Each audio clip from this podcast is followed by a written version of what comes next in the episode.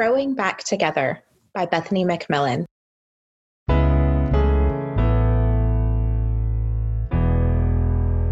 I pull into a parking space facing the doors of the coffee shop, put the car in park, and freeze. Butterflies flit through my stomach and up into my throat. I run my sweaty palms up and down my thighs and take a deep breath. I see her pull into one of the front parking spots, gather something from her passenger seat, and walk in. Meeting one of my oldest friends shouldn't feel this way. But other than her email invitation for coffee, we haven't spoken in years.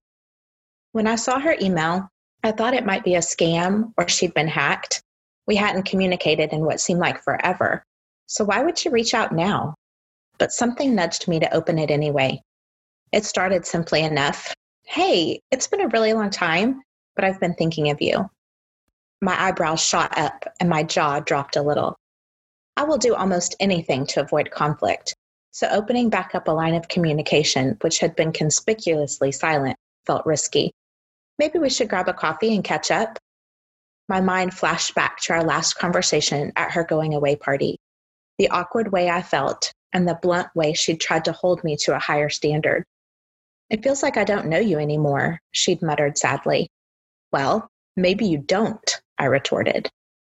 For months, I'd held back, slowly building a protective casing around a new job and relationships, thinking the old wouldn't mix with the new life I was creating. I rarely shared the details of my life and the choices I was making.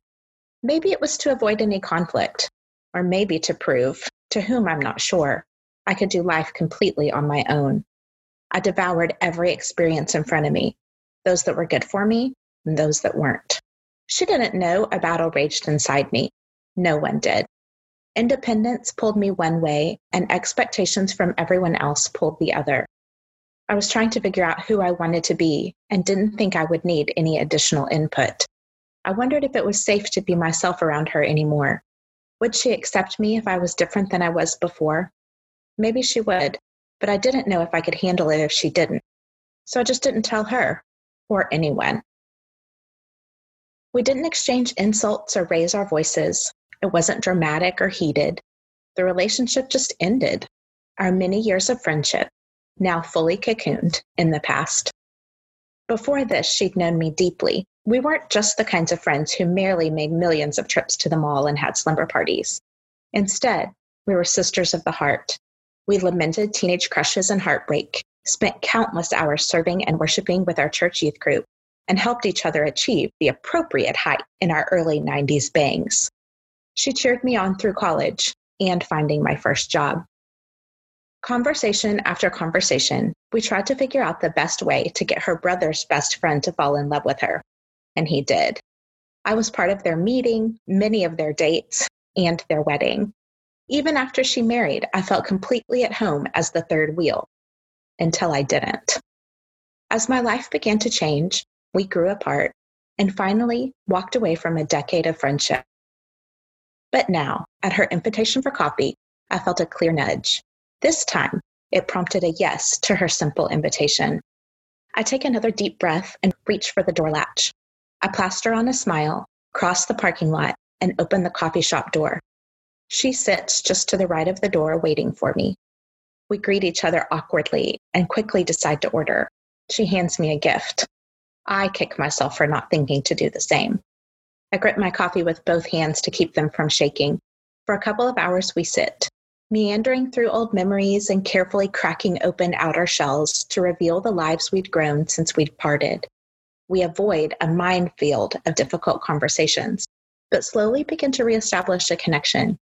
Her first timid, How are your parents? soon turns into an I remember while we laugh over fun memories. Little by little, the desire to reawaken our friendship begins to be exposed. At first, her invitation to reconnect felt hard. After years of allowing my conflict aversion to have the loudest voice, it felt daring and brave to say yes to coffee one afternoon, to say yes to a second chance at friendship. The choice required both of us to step into the possibility of rejection. I'm thankful she was courageous enough to send the first email, and for the nudge I felt to say yes. I whip into a parking space and my phone lights up with a text. I'm here and have a booth, signed with a pink heart and a smiley face. As I hop out quickly with a skip in my step, I make a mental list of all the things we need to catch up on. The vibrant colors of the restaurant mirror our light-hearted greeting. A ready smile, a quick hug, and we jump deep into conversation. Tell me about, we both start, then laugh. No, you start. I slide in across from her. She's already ordered chips and queso, and for the next two hours, we do our best to fill in all the gaps of what's been happening in our lives over the last few months. Conversation is easy and continues out into the parking lot. Another quick hug, and we say goodbye with a promise to schedule another time soon. Now our conversations feel almost shorthand. We don't need explanations of family background or how a story began. We laugh over old memories. We mourn the loss of grandparents. We've invited other old friends to join us occasionally, but mostly it's just the two of us, usually over a long lunch and always with lots of new stories to tell. We understand how important this reconciliation was for both of us, and we recognize the beauty and the longevity of our friendship. It turns out, all those years ago, she did want to know all that made me who I was the fun loving teenager and the woman who struggles through hard things. She wanted to see and understand all my thoughts and choices. In the last 30 years, we've both grown into something new and beautiful.